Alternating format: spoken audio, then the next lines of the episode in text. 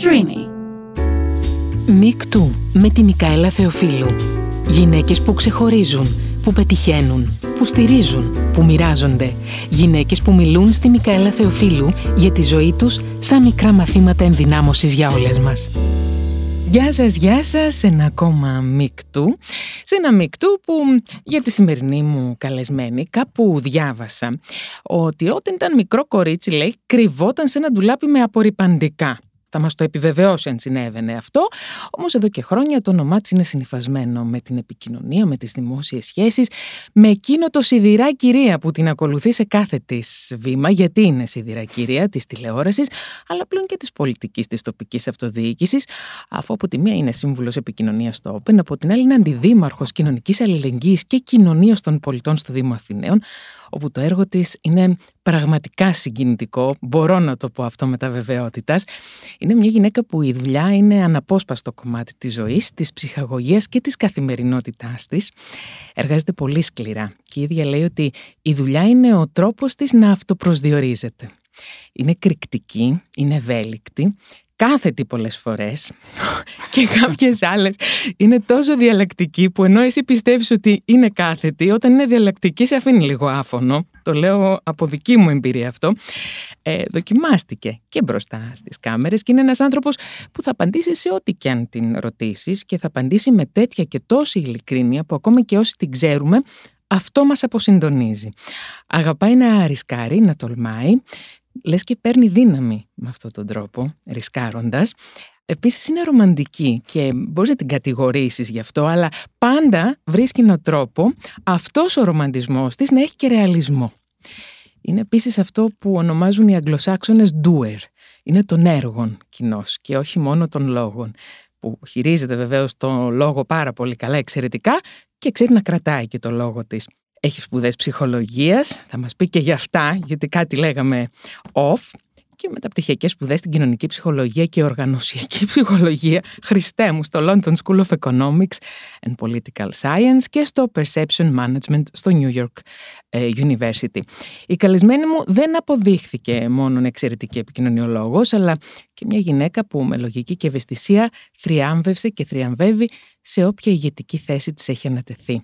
Εκείνο μου συνεχίζει να μην χαρίζεται στον εαυτό της. Καλωσορίζω την Κατερίνα Γκαγκάκη. Ναι, κοιτάξτε, καλώς σας βρήκα. αυτό, τώρα, αυτό τώρα όλο που, που, που είπατε. Γεια σας, Μικαέλα. Θα μας μιλάτε στον πληθυντικό, ναι, γιατί ναι, εγώ ναι, σας μιλάω στο ελληνικό. Λέω τώρα να μιλάμε στον πληθυντικό πια τώρα, καταλαβαίνεις. Μετά από 20-25 χρόνια να μιλάμε και στον πληθυντικό. Αυτό όλο το οποίο, αν το έχετε κάπου γραμμένο, ναι, μάλιστα. δώστε το μου. Μάλιστα. Όταν ήμουνα μικρή κάποια στιγμή, ε, στο, που είχα κάτι θεματάκια, θα σας τα πω μετά, μου είχε μία ψυχολόγος τότε, υπολογίστε πότε, να ακούω μία κασέτα το βράδυ που να λέει Είμαι καλά, είμαι έτσι, αξίζω, είμαι αυτό μου, αξίζει. Ναι, ναι, αλλά μιλάμε τώρα μιλάμε για τη δεκαετία του 80, έτσι. Μάλιστα. Τα τέλη δεκαετία του 80. Αυτό θα μου το δώσετε.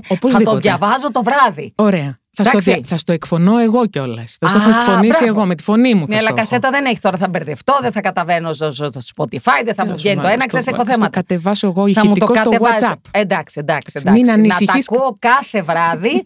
Μήπως και πιάσει τίποτα. Μπράβο, όλα αυτά. Τι λες τώρα. Δεν τα έχεις κάνει όλα αυτά, δεν είσαι όλα αυτά; Τι ξέρω εγώ, φαντάζομαι. Εγώ δεν θα στα περιέγραφα έτσι, αλλά ωραία είναι να τα περιγράφει κάποιος έτσι. Θα τα περιέγραφες εσύ, Ρε Κατερίνα. Θα στα περιέγραφα πιο ψυχρά, θα στα περιέγραφα πιο πιο ατελή, θα στα περιέγραφα πιο... Με μεγαλύτερη αυτοκριτική και ένα μαστίγιο μαζί. Ναι ρε παιδάκι μου, ε, θα σου περιέγραφα και καλά πια, ναι. ε, με πολύ δυσκολία, αλλά θα στα περιέγραφα και τα καλά και θα σου έλεγα ότι πήραμε τη ζωή μας, δεν ξέρω αν όχι λάθος, την πήραμε λίγο ε, στις στροφές ε, στραβά και πάμε να αλλάξουμε ζωή. Μάλιστα. Δεν τελαπάραμε όμως.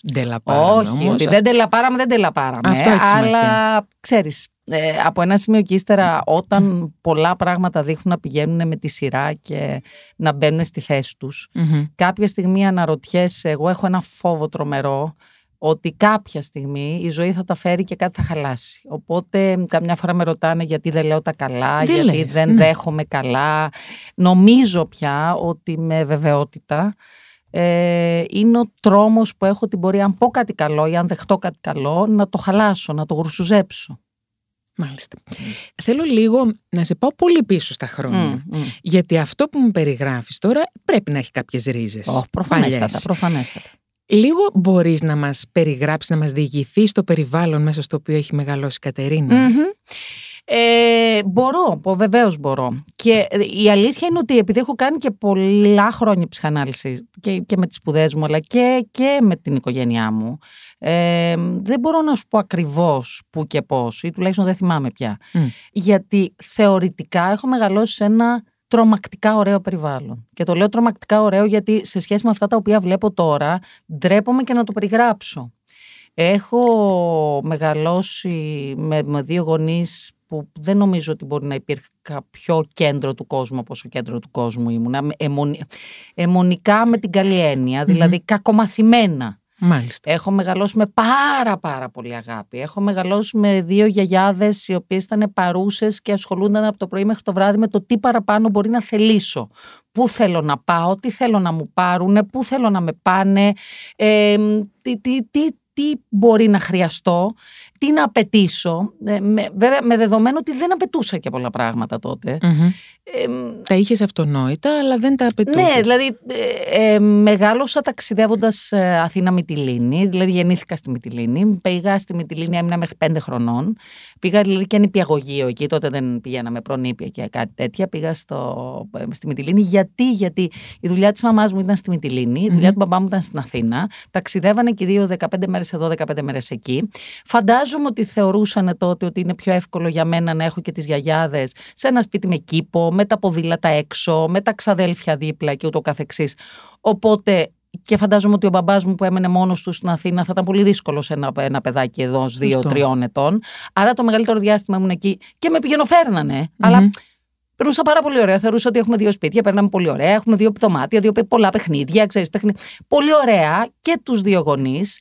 Ε, μετά στην πρώτη δημοτικού ήρθα και πήγα στο Κολέγιο Αθηνών, όπου μπήκαμε υποτροφία και συνέχισε αυτό το παιχνίδι με το πηγενέλα. Το μόνο ίσως, αν πρέπει να το μεταφράσω ως τέτοιο μελανό σημείο, είναι ότι υπήρχαν φάσεις στη ζωή μου που καταλαβαίνω και διαβάζω τώρα, που η, η απουσία της μαμάς μου κάποια δεκαπενθήμερα πρέπει να με ενοχλούσε. Ε, ποτέ δεν είπα, πάντα ήταν και γιαγιάδες στο σπίτι, δηλαδή ποτέ δεν έμενα. Και μεγαλώνοντας, κάποια στιγμή όταν έγινα πιο μεγάλη, έμενα πολύ χρόνο με τον μπαμπά μου όταν έλειπε η μαμά. Όμως έμεινα σε ένα σπίτι το οποίο ήταν πάρα πολύ αγαπημένοι και ερωτευμένοι γονείς μου. Πολύ όμως.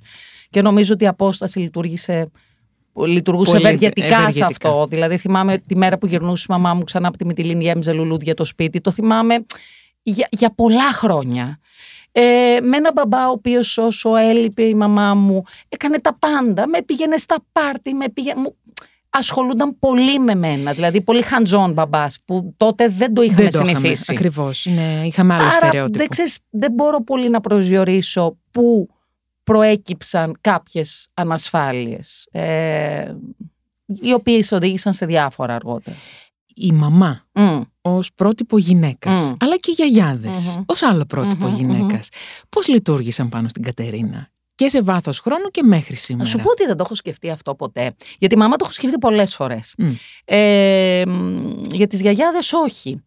Ε, αν και ήμουν πάρα πάρα πάρα πολύ κοντά. Η μία μάλιστα δεν ήταν γιαγιά, ήταν η αληθή της γιαγιάς μου, η οποία ήμουν και πιο στενά. Με είχε βαφτίσει και ήταν, δεν είχε παιδιά. Και ε, αυτό ήταν πια μαγικό μεταξύ μας. Ε, η μαμά μου ήταν μια γυναίκα που την, δεν μπορούσα να την αντιληφθώ ακριβώς σαν εργαζόμενη με την έννοια που την αντιλήφθηκα μετά. Κατάλαβα ότι ήταν μια αρκετά ε, έντονη στη δουλειά της και, και ζούσε σε μια, ε, έκανε μια δουλειά σε ανδροκρατούμενο χώρο. Ε, ήταν κοινωνική λειτουργός η ίδια, αλλά όταν πέθανε ο παππούς μου, ανέλαβε τα πετρελοειδή στη Μυτιλίνη και στο Βόρειο Αιγαίο. Κατά συνέπεια, μιλάμε για τη δεκαετία του 60 και του 70, του 70 κυρίως. Και του 80 και ούτω καθεξής. Με μόνο άντρε, πρατήρια και ούτω καθεξής. Wow. Άρα ηγετική ναι. φυσιογνωμία. Ε, μου κάνει εντύπωση γιατί ακόμα και τώρα πηγαίνοντα στη Μυτιλίνη, όταν κάνω εκδρομέ, σταματάω στα πρατήρια και μου λένε η κυρία Νάστια. Ε, και θυμάμαι να πηγαίνουμε και να είναι όλοι πώς να το πω, όχι σούζα με την κακή έννοια, με πολύ σεβασμό. Αλλά εμένα ήταν μια πάρα πολύ τρυφερή, πάρα πολύ. Μια γυναίκα που ασχολείται και με το σπίτι, πάρα πολύ με το σπίτι. Έκανε τις δουλειές εκείνη. Άρα δεν μπορώ να φανταστώ. Δεν ήταν σκληρή, ήταν αντιθέτως πάρα πολύ μαλακή. Φαντάζομαι ότι στη δουλειά της θα, θα είχε κάποια όρια τα οποία ίσως εγώ δεν τα αντιλαμβανόμουν. Ε, όταν ε, αρρώστηξε και σταμάτησε να δουλεύει, που ήταν ε, όταν πλέον εγώ τελειώνα το σχολείο, πλέον δεν είχα, ξέρεις, δεν είχα εικόνα του πώς ήταν στη δουλειά. Άρα σταμάτησε, ε, δεν την είδα στα πολύ. Κάποια καλοκαίρια που με έπαιρνε και δούλευα στο γραφείο, μια χαρά την έβλεπα εγώ, ξέρω εγώ. Αλλά πάντως θέλω να πω ότι ε, ξέρεις, καμιά φορά, ε, ακόμα και όταν δεν παρατηρούμε. Ναι, προφανώς, όταν δεν παρατηρούμε κυρίως. Κυρίως. Ε, παίρνουμε πράγματα χωρίς να το καταλαβαίνουμε από τους δικούς μας ανθρώπους. Θέλω να πω ότι δεν μπορεί να είσαι αυτή τη στιγμή κι εσύ σε μια ηγετική θέση, σε πολλές ηγετικές mm. θέσεις, να έχεις περάσει, να έχεις υπάρξει ανδροκρατούμενα περιβάλλοντα και αυτή η δυναμική της μητέρας σου να μην έχει περάσει. Προφανώς θα έχει περάσει. Προφανώς. Ήταν μια γυναίκα που ήταν παντού.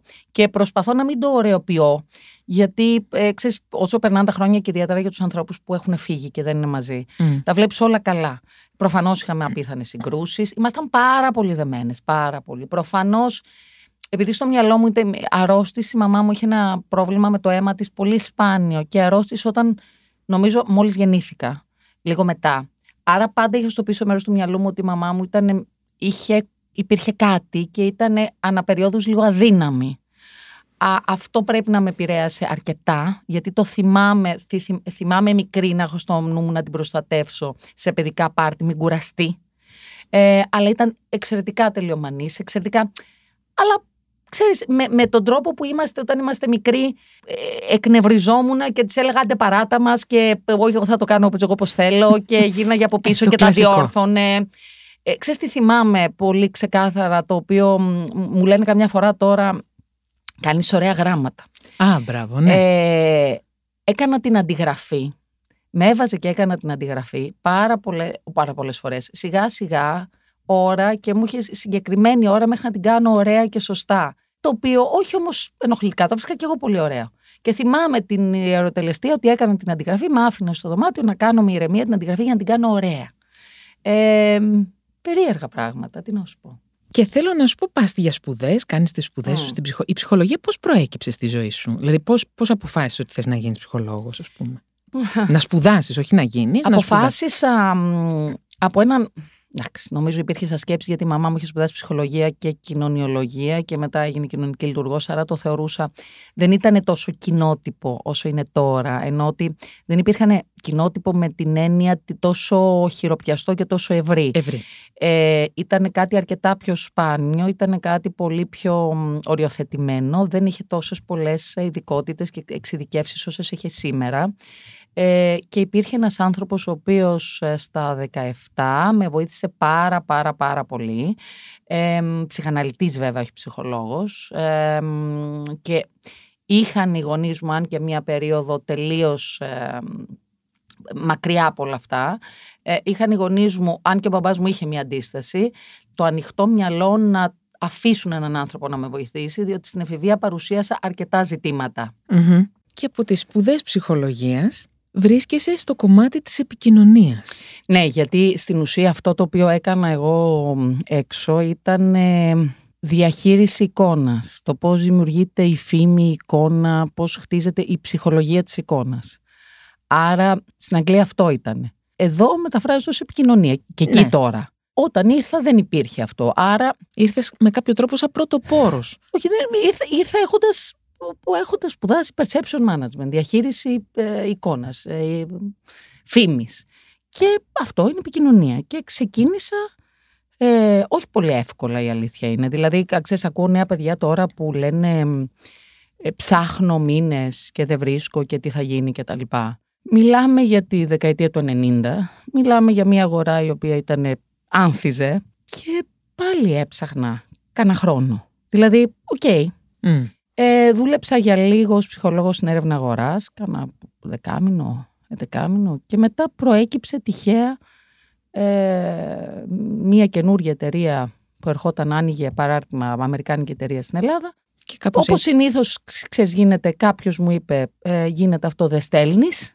Έστειλα, έκανα interview, με πήρανε.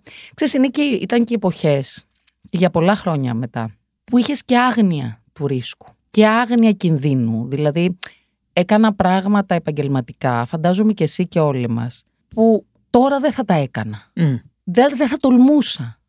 Που ξέρω τόσο όσα ξέρω τώρα.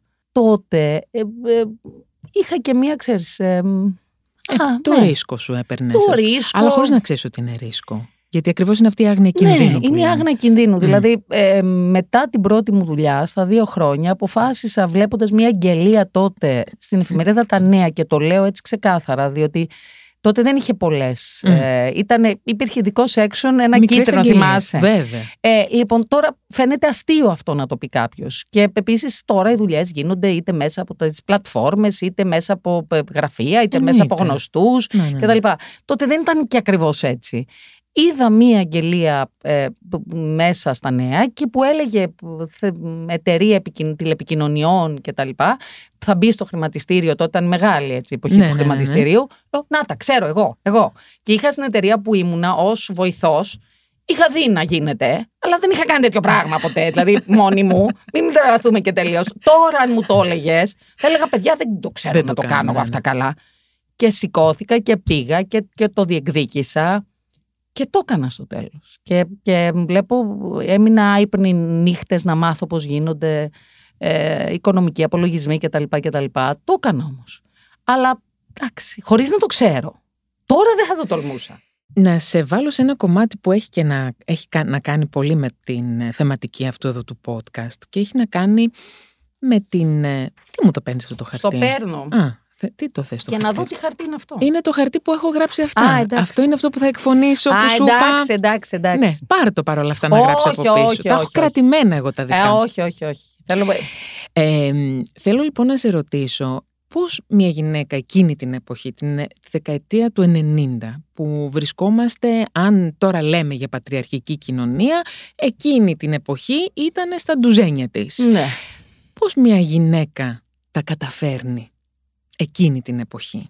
Χωρίς να έχει την παραμικρή αντίληψη και συνέστηση ή ε, συνείδηση ότι μιλάμε για μια πατριαρχική κοινωνία. Γι' αυτό καμιά φορά δεν σου κρύβω ότι σκέφτομαι αν όλη αυτή η συζήτηση πέραν από τα προφανή καλά και τα προφανή κέρδη mm-hmm. πολλές φορές τραβάει και την προσοχή σε λάθος πράγματα. Δεν μου πέρασε ποτέ από το μυαλό, ποτέ, ούτε μία φορά. Και αυτό δεν ξέρω αν έχει να κάνει με το πρότυπο της μάνας μου ή του, του μπαμπά μου ή το. Ποτέ όμως ότι θα μπορούσε να με σταματήσει κανείς γιατί είμαι γυναίκα. Δεν μου πέρασε από το μυαλό. Ποτέ. Και δεν θεωρώ ότι είμαι χαζή και δεν μου πέρασε από το μυαλό. Κατά συνέπεια, καμιά φορά σκέφτομαι αν τώρα αυτοσυγκρατούμαστε πολλές φορές ή διαβάζουμε στο δωμάτιο καμιά φορά, και δεν λέω δεν γενικεύω, θέλω να είμαι πάρα πολύ προσεκτική σε αυτο και πράγματα που δεν υπάρχουν. Δεν πέρασε από το μυαλό μου να σταματήσω ούτε καν ότι θα μου πάρει τη δουλειά ένας άντρα. Δηλαδή, τι να σου πω, ποτέ. Μου πέρασε αργότερα, όχι όμως πάλι με αυτή την έννοια σε σύγκριση άνδρα-γυναίκας. Υπήρξε η περίπτωση αργότερα να υπάρχουν άνθρωποι που να λένε τι θέση αυτή την πήρε, γιατί τα είχε με τον τάδε. Αυτό το άκουσα. Αλλά πάλι πιστεύω το πώς, πώς αισθάνεσαι μέσα σου εσύ. Εκτός από την αρχή που προβληματίστηκα λίγο, ε, ξέρεις, λίγο με πιάσε το εντάξει, τι θα πίνουν αυτοί για μένα. ναι. Και γύρισα στο σπίτι μου και τώρα έρχομαι, μάλλον, μάλλον είσαι σοφή γιατί έρχομαι σε αυτά τα οποία έλεγες πριν. Και το είπα στη μαμά μου. Και μου είπε, και τι σε νοιάζει το κάνεις; Και λέω, όχι. Και τότε τι σε νοιάζει ένα. Και Είσαι καλή, έχεις τα δείγματα γραφή σου είναι καλά, είσαι καλή στη δουλειά. Λέω, θεωρώ ότι είμαι από δύο πολύ. Λέει, ωραία, τώρα θα το δούσα λίγο και εκείνη. Ε, και... Λοιπόν, και μου ξανάφυγε. Δηλαδή, ούτε καν ξανασχολήθηκα. Άρα δεν είμαι σίγουρη, ε, να σου το πω. Παρ' όλα αυτά, πολλοί έμειναν πέρα από την δυναμική σου παρουσία και στην ομορφιά σου. Και έχουν... Ναι, μεγάλη επιτυχία αυτό. Ναι. Και επίσης έχεις μιλήσει και εσύ για παρενόχληση που έχεις δεχθεί στους χώρους σου. Εντάξει, Μικάλα, να σου πω κάτι. Εγώ την ομορφιά, αν την, ε, γιατί η ομορφιά έχει πάρα πολλές έννοιες και έχει πάρα πολλές ερμηνείες και ε, για τον καθένα είναι κάτι διαφορετικό. Πιο πολύ σε στιγμές την αντελήφθη, αλλά σε σημεία σαν αυτά που σου είπα, ως ε, την εμφάνιση, μάλλον την ομορφιά, την εμφάνιση ως εμπόδιο αυτό λίγο το αισθάνθηκα. Το να υπάρχει μια περίοδος που ανέλαβα μια πολύ μεγάλη διευθυντική θέση σε μικρή ηλικία και έλεγα ότι είμαι μεγαλύτερη. Γιατί θεώρησε ότι κοίτα να δεις 30 χρονών ξανθιά Τώρα δεν θα με πάρουν και πολύ στα σοβαρά. Όλο το στερεότυπο. Ε, ναι, ε, έπιασα τον εαυτό μου να φοράει ταγέρ εκεί που δεν χρειαζόταν στη φάση της ζωής μου να φοράω το ταγέρ, γιατί δεν το φορούσε και καμιά τη σε τελική ανάλυση. Κανείς το κοστούμι, δηλαδή στα μίντια κυρίως. Το ξεπέρασα με τον καιρό, ε, το ξεπέρασα με τα χρόνια. Τι να σου πω, το μόνο πρόβλημα το οποίο βλέπω εγώ σε, στην εμφάνιση είναι πολλές φορές να διαβάσει κάποιος την εμφάνιση και να μην δει παραπέρα. Θέλω να πιστεύω ότι το έχουμε λίγο κάπως ξεπεράσει. Κάπως. νομίζω ότι η παρενόχληση σε ένα χώρο εργασίας έχει να κάνει και με την εξουσία. Έχει να κάνει δηλαδή ότι δεν θα μου πεις εσύ, ε, να το πω πολύ απλά και πολύ έτσι... Με ρωτάς αν μου έχουν κάνει, ναι. ναι. Βεβαίως. Μου έχουν κάνει και τις δύο φορές. Ε, μου έχουν. Βεβαίως. Και μάλιστα πολύ. και τη μία πολύ χοντρά. Και τη μία νομίζω δεν είναι όμως μόνο, μόνο σεξουαλική. Μου έχουν κάνει στις πρώτες μου και μάλιστα σε πολυεθνική εταιρεία γιατί καμιά φορά λέμε θεωρούμε ότι τα, κάποιοι χώροι είναι πιο έτσι... Ναι, έχουν πιο, έχουν πιο πρόσφορο, ναι, πιο ναι. πρόσφορο ναι, έδαφος. Ε, δεν είναι έτσι. Σε, υπήρχε περίοδος σε πολυεθνική εταιρεία που γυρνούσε στο σπίτι και έκανε μετούς αλλά όχι από σεξουαλική, από κατάχρηση εξουσίας ανθρώπου που θεωρούσε ότι υπερβαίνει τα όρια και τα όρια μου γενικά ε, και υπήρχε και περίπτωση, αλλά ήμουν μεγάλη πια και το λέω το μεγάλη γιατί μου φαίνεται αστείο το ότι δεν συνέβη όσο ήμουνα 30, 35, 32, 30, ξέρεις, σε μια ηλικία που και, και εμφανισιακά είχα. Ε, ε, και μου έγινε το, μιλάμε νομίζω το 2016-2017, από ένα χώρο τελείως ε, που δεν περνάει το μυαλό σου, ε, μου συνέβη να μου κλείσει, ε, μάλιστα δύο φορές τότε, να μου κλείσει, να μου κλειδώσει επικεφαλής στο γραφείο και να βάλει το χέρι του μέσα στην πλούζα μου.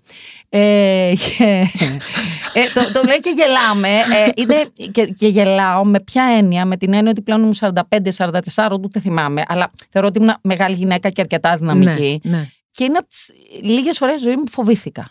Και αποφάσισα ότι θα κάνω το εξής μετά. Προφανώς είχα το περιθώριο, γιατί έχει πολύ μεγάλη σημασία. Και αυτό το λέω σε όλους, γιατί ο ίδιος άνθρωπος το είχε κάνει σε μια, σε μια άλλη κοπέλα, στον ίδιο χώρο. Αυτή η κοπέλα λοιπόν είχε ένα παιδάκι, ήταν μονογονική οικογένεια, δεν είχε κανέναν και αναρωτιόμουν γιατί το ανέχεται. Λοιπόν, το ανεχότανε γιατί δεν είχε εναλλακτική. Και το, είμαι περήφανη γιατί τη βοήθησα να βρει εναλλακτική σε μια άλλη εταιρεία. Ε, εγώ άνοιξα την πόρτα μετά πρώτα κλονίστηκα, μετά προσπαθούσα να καταλάβω γιατί ήταν και αστείο. Άμα έβλεπες τον άνθρωπο ο οποίος το έκανε και ε, ήταν αστείο. Ε, στην ουσία δεν είναι αστείο, είναι τραγικό και τρομερό. Αλλά προφανώς του πω τη χαιρετισμούς, άντε γεια, και δεν θα με ξαναδείς μπροστά σου. Ε, είχα όμως το περιθώριο να το κάνω έτσι. Το είχα. Και αποφάσισα, γιατί υπάρχει ένα μεγάλο θέμα, κάνουμε καταγγελίες, δεν κάνουμε καταγγελίες, ότι για το συγκεκριμένο άνθρωπο είναι χειρότερο να το πω στον περίγυρό του. Ε, και επειδή έχει να κάνει και με το δημοσιογραφικό χώρο και με... Ναι. Και το είπα και το είπα σε πολύ σημαντικούς ανθρώπους. Και ξέρω ότι αυτή τη στιγμή γιατί συνεχίζει να υφίσταται προσέχει πάρα πολύ, διότι φοβάται πάρα πολύ τύχο, τη στιγμή που θα βγω και θα το πω δημόσια. Ε, θα μου πεις είναι αυτή η σωστή πρακτική; Ε, έχει μέσα και προσωπική εκδίκηση. Και εγώ θεωρώ ότι το μεγαλύτερο κακό που μπορώ να του κάνω είναι αυτό. Sorry. Ε, λυπάμαι που το λέω, αλλά ναι, έχει προσωπική εκδίκηση και το μέτρησε έτσι. Δεν το συστήνω. Δεν λέω να μην το, να μην το καταγγέλουν οι νέες γυναίκε. Έχει μια δυναμική, έχει μια δυναμική και αυτό. Ε, αλλά... Και αυτό ένα είδος καταγγελίας είναι, αν το σκεφτείς. Γιατί πάει σούσουρο. Δεν θα ήθελα όμως το μήνυμα να είναι Πιστεύω πάρα πολύ ότι οι νέες γυναίκες πρέπει να καταγγέλουν. Το πιστεύω ακράδαντα. ακράδαντα. Μάλιστα, αυτές τις μέρες που μιλάμε, είχα δύο περιστατικά στο δημο από δύο ε, κοπέλες οι οποίες ε, παρενοχλήθηκαν. Και το πρώτο πράγμα που έκανα να τους πω να σου πω ότι θα κάνετε ό,τι θέλετε, όπως το θέλετε, όσο έντονα ή μη έντονα το θέλετε και θα το φτάσουμε μέχρι και που θέλετε. Ε, ναι να το λένε, ναι να το φωνάζουν, ναι να το σταματάνε. Εγώ το λέω πολύ ξεκάθαρα. Ήταν το προσωπικό μου θυμικό, η προσωπική μου εκδικητικότητα και θεώρησα ότι αυτό τον άνθρωπο, τον οποίο θεωρώ ένα ανθρωπάκι, ένα μικρό άνθρωπο, θα τον πατήσω με αυτόν τον τρόπο. Λυπάμαι. Όχι, έκανες πολύ καλά για μένα. εντάξει, εντάξει ε, νομίζω ότι τώρα πλέον το, το πιο επίσημο της καταγγελίας υπάρχει και πιο, είναι πιο κανονιστικό. Δηλαδή έχει, έχει μπει σε ένα νομικό πλαίσιο. Ίσως τότε να μην ήταν τόσο έτσι. Ξέρω ότι στερήθηκε, στερήθηκε και εξέλιξη στην καριέρα του από αυτό. Τι να κάνουμε. Ε, πήγα να σου τραβήξω το χαρτί πριν. Μμ. Γιατί είναι κάτι άλλο που θέλω να πω και δεν έχω πει και θέλω. Δεν ξέρω αν έχουμε μερικά λεπτά. Έχουμε μερικά λεπτά, βεβαίως. Ε, γιατί για μένα είναι πάρα πολύ σημαντικό και δεν το έχω πει ποτέ. Σου είπα πριν ότι όταν ήμουν 17-18 χρονών είχα α, έναν άνθρωπο και ο οποίος με βοήθησε πάρα πολύ και ψ- ε, σπούδασα Ναι. ψυχολογία. Και δεν με ρώτησες προς τιμήν σου βέβαια σε τι με βοήθησε. Θέλω να το πω γιατί είναι κάτι το οποίο το αντιμετώπιζα και το αντιμετωπίζω ακόμα. Ξέρω ότι α- αφορά πάρα πολλές κοπέλες κατά κύριο λόγο. Έπαθα στα 13-14 βουλημία, ε, όχι ανορεξία και με τρομερές κρίσεις, με τρομερά σοκ, με τρομερές προβλήματα, με τρομερά, τα οποία διήρκεσαν μέσα στα χρόνια και με πολύ άσχημα περιστατικά. Και θέλω να το, επειδή το συνδέεις με το θέμα της εμφάνισης, Ναι. εγώ αυτό δεν το ξεπέρασα ποτέ. Και δεν το ξεπέρασα ποτέ και είναι κάτι που αντιμετωπίζω ακόμα και τώρα, διότι πάντα θεωρούσα ότι μπορώ να το ξεπεράσω μόνη μου. Είναι πολύ σημαντικό και ήθελα να το πω. Γιατί Πολύ σε ευχαριστώ Μμ. για αυτό που κάνεις αυτό. Α, είναι τρομερά σημαντικό αυτό που κάνεις αυτή τη στιγμή, Κατερίνα. Ναι, δεν ξέρω αν είναι. Ε, με βοήθησε και το, το έχω ξαναπεί το 2007 όταν ε, η Ζέτα Δούκα ε, ξεκίνησε την Ανάσα. Ναι. Υπήρχε ένα... μ, Κάνουμε μια συνέντευξη τύπου γιατί όταν ήρθε να μου το πει στον αντένα να τη στηρίξουμε, ε, είπα αμέσως ναι, αλλά κανένας δεν φανταζόταν γιατί είπα αμέσως ναι. Και θυμάμαι ότι έκανα την, ε, κάναμε τη συνέντευξη τύπου και καθόμασταν στο Ζάπιο και είπε μια επιστήμονας η οποία περιέγραφε τα σημάδια και είπε ότι σ- βλέπεις καμιά φορά στο μεσαίο δάχτυλο εδώ από το, όταν βάζεις το χέρι σου να προκαλέσει μετό ε, να, να, να αποβάλεις αυτά τα οποία έχεις πάρει βλέπεις ένα σημάδι και θυμάμαι ως και τώρα είναι ε, 2023 ότι έβαλα το ένα χέρι πάνω στο άλλο για να μην δει κάποιος το σημάδι.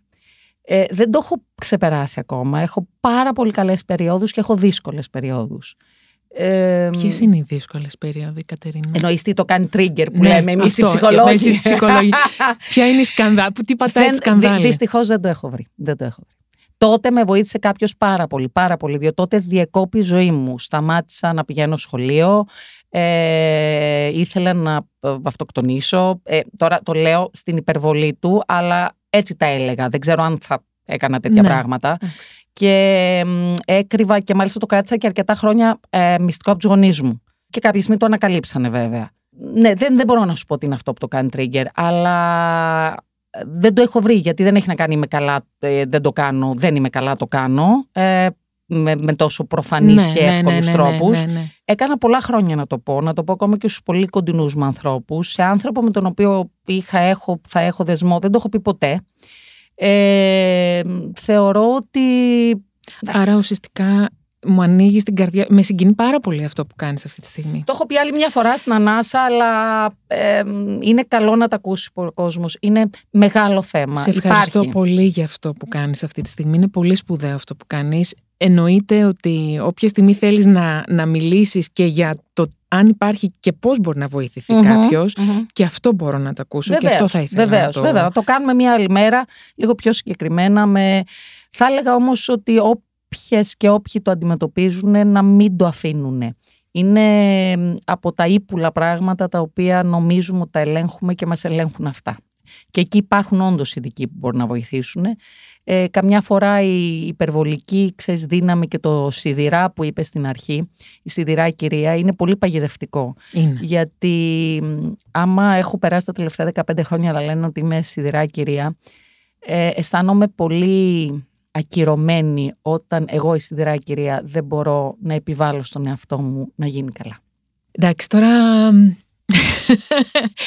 υπάρχει ένα κενό τώρα, γιατί αυτό όλο είναι πολύ σπουδαίο που έχεις πει και είναι, ξέρεις τι, είναι αυτό που έκανε, να, στο είπα, στον πρόλογο. Σου είπα, λες πράγματα τα οποία είναι μεγάλες αλήθειες που τις λες και για να τις ακούσουμε εμείς και για να τις ακούσεις και εσύ καλά, να σε ταρακουνήσουν για μία ακόμα φορά, αλλά ταρακουνάς και μας μαζί. Μίλησες κάποια στιγμή μέσα στη... Θέλω να το αλλάξουμε λίγο το να τα θέμα. αλλάξουμε όσο θες. Αλλά μ, επειδή μίλησες για συντρόφους. Όπα ρε, το είπαμε. Το φέρε Ε, ναι. δεξιά, το πήγε αριστερά. το, το πή- το έφερα στο φέρε, κέντρο. το Το, κέντραρα φέρε. λίγο. Το λίγο το κέντραρα. Τι θες να σου πω, αν είμαι ερωτευμένη; Ε, όχι. Εντάξει, γιατί με ρωτάνε κάτι παιδιά με, με τα, μα τα ξέρεις Όχι, και αυτό τέλος, εγώ εντάξει. το ξέρω, δεν θα το έκανα ποτέ. Ναι. Αλλά αυτό που θέλω να σε ρωτήσω είναι τι είναι αυτό που μέχρι στιγμής δεν σε έχει κάνει να αράξεις ένα λιμάνι; Ο εαυτός μου νομίζω. Νομίζω ότι είμαι ένας πολύ δύσκολος άνθρωπος με τα χρόνια. Καλά, τώρα πια, να σου το πω με βεβαιότητα, τώρα είμαι δύσκολος άνθρωπος για να με διαχειριστεί κανείς και να. Εγώ χρειάζομαι να αισθάνομαι ασφαλής με κάποιον και να αισθάνομαι ότι είναι πιο δυνατός από μένα. Και μέχρι να το αποδείξει αυτό, μπορεί να το έχω περάσει τα μαρτύρια του μη σου πω πιανού. Ε, και γίνομαι τρομακτικά ανασφαλής, τρομακτικά πιεστική και τρομακτικά γκρινιάρα. Δεν νομίζω ότι κανένας... Ε, ε, ε, είναι λες και το κάνω επίτηδες. Είναι λες το λέω, ξέρεις, καμιά φορά κοιτάς τα μηνύματα που είναι τα πράσινα και τα γκρι, τα έστειλα μου στείλε. Είναι όλα τα πράσινα. όλα εγώ έχω στείλει. Ξέρεις, ξεκινάω ο δεσμός, πράσινο, κατεβατό. ξέρεις. Και, και μου λένε οι φίλοι μου, μη στείλεις. Ε, μου το έλεγε η συγχωρεμένη μαμά μου όταν της έλεγε Α τον άνθρωπο για λίγο. Λίγο, ναι. Να πάρει μια Την έπαιρνα τηλέφωνα μετά. Της έλεγα Μαμά πήρα. Έλεγε παιδί μου, μη με ξαναπάρεις. Είσαι ανίκανη. Είσαι παιδί μου, τέλειο. Δεν είσαι. Δεν είσαι. Δεν, δεν, δεν είσαι Μην, μην το κάνεις, παιδάκι μου. Άστο. Λοιπόν, ε, νομίζω ότι αυτό είναι κάτι, κάτι, κάτι με το συνδέεστε, με ζορίζεις πάρα πολύ. Δεν το είχα από μικρή. Το απέκτησα μετά από ένα-δυο ζώρικους δεσμούς ε, με σοβαρά ζητηματάκια και πάντα ένα τρίτο πρόσωπο όπου με κάποιο τρόπο βρέθηκε μια ανασφάλεια στο μυαλό μου ότι ε, αυτό θα συμβαίνει ότι αυτή είναι μια κανονικότητα για σένα, ας πούμε. Ναι, και με κάποιο τρόπο φαίνεται ότι εγώ δεν είμαι αρκετά καλή, διότι προφανώς για να κάποιος να αναζητά κάτι άλλο. Αυτά δεν τα έκανα τόσο συνειδητά. Ε, καλά, έτσι. Συνειδητά βρίζω τον τάδε, τον μπήξε, το δείξε την τάδε. Καταλαβαίνεις όλα, όλα κανονικά, έτσι όπως τα φανταζόμαστε. Ε, τα πατώματα, ψηλά. Ναι, ναι, ναι, ναι θα πεθάνω, τέτοια. αλλά αλλά ε, έψαχνα κάθε φορά τι μπορεί να έχει άλλη που δεν έχω εγώ. Τώρα το έχω βρει. Τώρα, τώρα, τώρα. Τώρα θα στο πω. Τώρα, γιατί αυτή την περίοδο. Πες το, πες Παλιά υπήρχε και περίοδος που ήμουνα, ξέρεις, 19 χρονών, που το μόνο που έβρισκα που είχε καλύτερο η αντίζηλος, έβαζε πολύ λάκ στα μαλλιά. Δεν μπορούσα να το καταλάβω, ρε παιδί μου. Ελτήλα κατάσταση. Ε; Ναι, ναι, ναι, τέτοια. Εντάξει, δεν, εκεί δεν μάσησα. Ναι. Ε, τώρα το έχω αποφασίσει ποιο είναι. Ε, πες το, πες το, Χριστιανή μεγάλωσα, Μεγάλωσα. Τώρα θέλω μικρότερες. Τώρα μεγάλωσα. Αυτή, αυτό είναι, με έχει πιάσει κανένα εξάμεινο τώρα. Τώρα η δικαιολογία είναι προφανώς θα θέλει μία μικρότερη. Και έρχεται μετά και θα φτιάχνει μία μεγαλύτερη, κατάλαβες. και, και, και μετά δηλαδή, να βρει το επόμενο επιχείρημα. Οκ, okay, δηλαδή. Δεν, ε, εντάξει, θα το, μετά το επιχείρημα δεν ε, θα το βρω. Κάτι κάνω εγώ. Κάτι κάνω εγώ και προφανώς με τα χρόνια, για να είμαστε πολύ δίκαιοι, με τα χρόνια είναι πολύ δύσκολο. Ε, πολύ δύσκολο. Για να βρούμε ανθρώπους, δεν θα τα φτιάχνα εγώ με κάποιο μικρότερο και δεν το λέω, δεν είναι κάτι που με ενοχλεί να το κάνουν στου άλλους. Εγώ δεν το ε, μπορώ να το φανταστώ, γιατί θέλω να, είναι, να αισθάνομαι ότι, ότι είναι πιο δυνατός, όχι με την έννοια να, να μπορώ να, να γύρω το κεφάλι και να βασιστώ. Αυτό. Και δεν είναι εύκολο. Εσύ πια δεν γυρίζει το κεφάλι να βασιστείς; Εσύ βαζίζει κατευθείαν στην Κατερίνα. Το έχουμε ξεκαθαρίσει. Ε, τώρα δεν τη γέρνω πουθενά το ε, κεφάλι ναι, να βασιστώ. Γιατί κατάλαβες, γιατί έτσι και το βρω τον άνθρωπο. Όταν τον βρίσκω τον άνθρωπο, δεν γέρνω το κεφάλι μόνο, πέφτω ολόκληρο από πάνω. και, και μάλιστα επειδή φοβάμαι πλέον, ξέρεις, υπάρχει ένας φαύλος κύκλος ότι επειδή έχω στο μυαλό μου ότι αυτή είναι η συμπεριφορά μου και συνήθως έτσι αποτρέπω ή φοβίζω τους άλλους ανθρώπους, ξεκινάω τελείως αντίθετα. Όπως μου είπε ένας μεγάλος δεσμός που είχα και ήμουν και μεγάλος έρωτας. Ε, δεν παντρευτήκαμε ποτέ, γιατί κάθε δεύτερη μέρα έλεγες ότι εγώ δεν θέλω ποτέ να παντρευτώ. Εγώ λοιπόν το έλεγα, γιατί είχαμε μεγάλη διαφορά ηλικίας και δεν ήθελα και, και οικονομικής επιφάνειας με την ότι εγώ ήμουν στην αρχή μου, εκείνος ήταν ήδη επαγγελματίας. Ναι. Δεν ήθελα ποτέ κάποιος να φανταστεί ότι με ενδιαφέρει να τακτοποιηθώ οικονομικά. Έλεγα λοιπόν, εγώ δεν θέλω, δεν με ενδιαφέρει, που τότε όντως δεν με ενδιαφέρε, αλλά δεν εννοούσα ξέρεις, το δινεκές. ες, Εκείνη τη στιγμή. Κάποια στιγμή. Το, δηλαδή το έλεγα για να μην νομίζουν ότι θέλω. Ε, και κάποια στιγμή μου είπε, γιατί ξέρεις, θεωρώ ότι οι άντρες είναι πιο απλοϊκός τρόπος ναι, είναι αυτός που σκέφτεται, έτσι. Α, Β, Γ. Ναι. Όπου μου είπε μετά, γιατί είμαστε πολύ φίλοι και με τα χρόνια, μα δεν υπήρχε και κάτι. Το έλεγε συνέχεια. Δηλαδή, και όποιος δεν το καταλάβαινε. Δηλαδή, OK. Okay. Γνώρισα τη μητέρα του, είπα: Έχετε υπόψη. Εγώ δεν θέλω να τον παντρευτώ. Ε, τώρα μου φαίνεται πολύ αστείο. Κι όμως εγώ θεωρούσα ότι αυτός είναι ο τρόπος για να δείξω αξιοπρέπεια και να δείξω ακαιρεότητα και άρα να φανταστεί κάποιος ότι τον θέλω για τους σωστούς λόγους. Ε, τώρα τι να διορθώνουμε; Κατερίνα, δύο πράγματα ακόμα. Όχι, θέλει και δύο πράγματα ακόμα. Δύο, δύο ναι, ναι. ακόμα. Αφού τι τα θες τα δύο, αφού μιλάμε κανένα αυτό. Εσύ το έχεις πει αυτό. Oh. Έχεις μιλήσει για υιοθεσία. Ναι. Έχει προχωρήσει. Αυτό είναι κάτι, ας πούμε, γιατί την τελευταία φορά που, επειδή σε παρακολούθησα, mm. all the way, καταλαβαίνεις, το κομμάτι της υιοθεσίας ήταν κάτι το οποίο το είχες ξεκινήσει να το προσπαθεις έχει δύο παραμέτρους αυτό. Το ένα είναι ότι συνεχίζει να είναι αρκετά ακυρωτική η διαδικασία. Ε, παρά το γεγονός ότι έχει απλοποιηθεί σε βαθμό 80% ναι, σε ναι. σχέση με αυτό που ήταν στο ναι. παρελθόν. Κατά δεύτερον, προχωρώντας στα, σε κάποια πράγματα διαδικαστικά, ανακαλύπτω σταδιακά ότι χρειάζομαι και ένα ε, υποστηρικτικό περιβάλλον γύρω μου, το οποίο ενδεχομένως να μην αυτή τη στιγμή να μην μου είναι διαθέσιμο. Δηλαδή, ε, βεβαίως αυτά προχωράνε κάπως παράλληλα. Ε, έχω μπει στην διαδικασία το τελευταίο διάστημα να ζητήσω να γίνω ανάδοχος. Τουλάχιστον ε, όσο και μέχρι πότε και τα λοιπά, να, να δίνω κάποιο χρόνο σε ένα παιδί το οποίο ενδεχομένως δεν έχει κανέναν ή είναι κάπου αφημένο. Ε, και αυτό δεν έχει να κάνει ούτε με ηλικία, ούτε ε, μπορεί να είναι ένα παιδάκι ε, αρκετά μεγάλο. Ε, οπότε τώρα βρίσκομαι σε αυτή τη διαδικασία. Όσο παράλληλα προσπαθώ να, να δω και πώς θα χτίσω το υποστηρικτικό περιβάλλον. Βέβαια, καταλαβαίνω, γι' αυτό εγώ δεν είμαι του, του προγραμματισμού ε, και θα ήθελα κάποια στιγμή να μου είχε συμβεί κάτι χωρίς να το προγραμματίσω. Ε, ότι όσο περιμένεις να γίνουν ιδανικές οι συνθήκες, ε, περνάνε τα χρόνια και δεν γίνονται ποτέ, γιατί δεν θα γίνουν. Είναι δεδομένο. Και καμιά φορά πρέπει να σε πιάσει κάποιος από τα μαλλιά, να σε ρίξει μέσα στο θέμα και ξαφνικά όλα βρίσκουν το δρόμο τους. Ε, αλλά και τα δύο πράγματα για μένα είναι στο τραπέζι, είναι ανοιχτά και συνεχίζω σαν άνθρωπος να πιστεύω, που θα ακουστεί πολύ χαζό, ότι το δείχνει η ζωή το δρόμο που πρέπει να πάρεις. Δηλαδή ε, έρχονται εκεί που πάντα είμαι λίγο απογοητευμένη και δεν ξέρω και νομίζω ότι σε ένα μήνα θα βρεθώ στον αέρα από παντού, κάπως έρχονται οι απαντήσεις. Οπότε θεωρώ ότι και αυτά τα οποία με ανησυχούν για το πώς θα έχω τη δύναμη να αναλάβω μια τέτοια ευθύνη και αν, αν κάτι μου συμβεί εμένα, σκέφτομαι τέτοια πράγματα. Ε, ναι. Ε, ναι, άμα είσαι μόνη σου, αυτό σκέφτεσαι. Ναι. Ε, νομίζω ότι θα λυθούν. Ελπίζω. Το εύχομαι μέσα από την καρδιά μου. Και τελευταία ερώτηση βεβαίως. Εσύ και η πολιτική πώς ήρθατε μαζί; Ε, και Έλαντε! Πες το μου λίγο αυτό. Θέλω να μου το πεις, γιατί δεν είναι απλά ότι είσαι στην πολιτική, είναι ότι είσαι στην πολιτική και είσαι πραγματικός doer, mm. πραγματική doer. Δηλαδή είσαι ο άνθρωπος που μπήκε στην πολιτική για να κάνει ναι, πράγματα. Ναι, είναι, είναι ευχής ε, έργο το, ε, το οποίο δεν είναι ευτύχημα, το οποίο δεν ξεκίνησε ε, την συζήτηση με αυτή την ερώτηση, διότι έτσι θα σε άφηνα με το μικρόφωνο και θα άφευγα έξω εδώ που πάω. Μα το αντιλαμβάνεσαι. Γιατί, γιατί όταν θα έλεγες τη λέξη εσύ και η πολιτική, μπορεί και να σε χαστούκιζα τόσο χρόνια που γνωριζόμαστε και τώρα δεν ξέρουμε πόσα γνωριζόμαστε και θα πούν αυτοί, αυτοί βιοπράγησε. Διότι εμένα έτσι και μου πεις η πολιτική. Με λέω, ήττα, παιδί λέω, λέω, λέω, με ήττα. Εγώ δεν θέλω αυτά τα πράγματα. Γιατί είναι αυτά. Και δεν τα...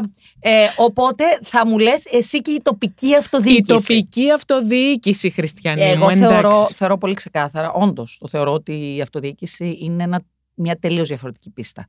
Και στο δικό μου το μυαλό είναι και η πιο ουσιαστική γιατί έχει άμεση επαφή, καθημερινή επαφή, άμε, άμεση. Το, ε, ε, και συνέβη για δύο λόγους. Διότι είπα, κοίτα να δεις, λες να μπορώ να το κάνω. Και κατά δεύτερον, διότι ήταν ο Κώστας ο τον οποίο γνωρίζω πάρα πολλά χρόνια, και είπα, αυτός μ' αρέσει. Μήπως να πάω να τον βοηθήσω. Και δεν είπα να πάω να κατέβω να βάλω υποψηφιότητα. Πήρα και είπα, μήπως όχι, ναι, μήπως θέλετε να, να βοηθήσω. Ναι. Σε ανύποπτο χρόνο. Και χτύπησε μια μέρα το τηλέφωνο και μου είπανε, OK, okay, μήπως θέλεις να έρθεις να κουβεντιάσετε. Πήγα να κουβεντιάσουμε, μου είπε, του λέω, ε, λέω ναι. Γιατί δεν του λες όχι με τίποτα. Δεν Μπακογιάννη, όχι, δεν του λες. Δηλαδή θέλω να το εξηγήσουμε αυτό. Οπότε όποιος έχει κάτι να ζητήσει, να, να, μην, να μην κάνει, μην πάει. Ε, έφυγα. Λέω θα τον πάρω τηλέφωνο, του πω όχι. Πήρα τηλέφωνο. Ξαναείπανε. Λέω καλά, θα στείλω ένα email. Να πω όχι, δεν γίνεται. Θα πω οικογενειακή λόγη, ο μπαμπάς μου, αυτό κάτι κτλ. Δεν το έστειλα. Ξαναπήγα. Ναι, μετά είπα, καλά, στο τώρα, μην πω όχι. Δεν γίνεται, τώρα θα παρεξηγηθούμε. Θα κατέβω και μετά δεν θα κάτσω. Μετά κατέβηκα. Ε, και κάπως έτσι το πήρε ο καιρός. Και πρέπει να σου πω ότι άλλαξε η ζωή μου. Ε, μα βέβαια. Άλλαξε η ζωή μου προς το καλύτερο, αλλά το Άλλαξες και ζωές ανθρώπων και άλλαξες και Και βοήθησες και πάρα πολύ μέσα, μέσα από, γιατί είσαι στο κομμάτι της κοινωνικής mm. αλληλεγγύης. Ναι, στο κομμάτι της κοινωνίας. Η αλήθεια είναι ότι αν, και δεν είναι σωστό να το λέω, ε, αν είναι να συνεχίσω είναι το μόνο κομμάτι που θα ήθελα να έχω. Το μόνο. Δηλαδή είναι κάτι το οποίο μου άλλαξε τη ζωή και, και κοιμάμαι το βράδυ αλλιώς και ελπίζω ότι κοιμούνται και κάποιοι άνθρωποι αλλιώς χάρη σε μένα. Θα κλείσουμε αυτή την πολύ όμορφη κουβέντα. Και κάποιοι δεν κοιμούνται και καθόλου, ξέρεις. Καλά, το εσύ ξέρεις. Εγώ, ξέρω εσύ πάρα, ξέρεις, πάρα πολύ εσύ ξέρεις και με. Ναι. Θα κλείσουμε, μας κοιτάνε, μας κάνουν νοήματα, μας πετάνε. όλα. Μας, oh. αυτή είναι, αυτό το γλυκό πλάσμα. Μα, ναι, ναι, τώρα, τώρα κλείνουμε αμέσως με ένα μήνυμα oh. που εσύ θέλω να στείλεις στις γυναίκες. Για μένα είναι ένα το μήνυμα και στο είπα στην αρχή, στο είπα ανάμεσα σε αυτά που, που κουβεντιάζαμε. Δεν υπάρχει τίποτα, μα τίποτα, μα τίποτα το οποίο να ονειρεύεται μια γυναίκα και να μην μπορεί να το πετύχει. Πιστέψτε με, απολύτως τίποτα. Κατερίνα Γκαγκάκη, σε ευχαριστώ πάρα πολύ. Πάρα πολύ. Ε, ήταν πολύ μεγάλη μου χαρά και πολύ μεγάλη συγκίνηση και κατά τη διάρκεια της κουβέντας αυτής. Σε ευχαριστώ πολύ και σε αγαπώ πολύ. Και εγώ, Μικάλα μου, πολύ. Και θα ξανάρθω το Σεπτέμβριο, δεν το έκανα. Μην μη, Δεν το συζητάμε. Δε, όχι, εντάξει, τώρα το, εδώ που μας... Τα προϊόντα είναι αυτά. είναι η αρχή του φεστιβάλ μας. Α, εντάξει, εντάξει. Μίλησα για φεστιβάλ, να ξέρεις. Ευχαριστώ ε, πολύ. Εγώ ευχαριστώ. Φίλια πολλά.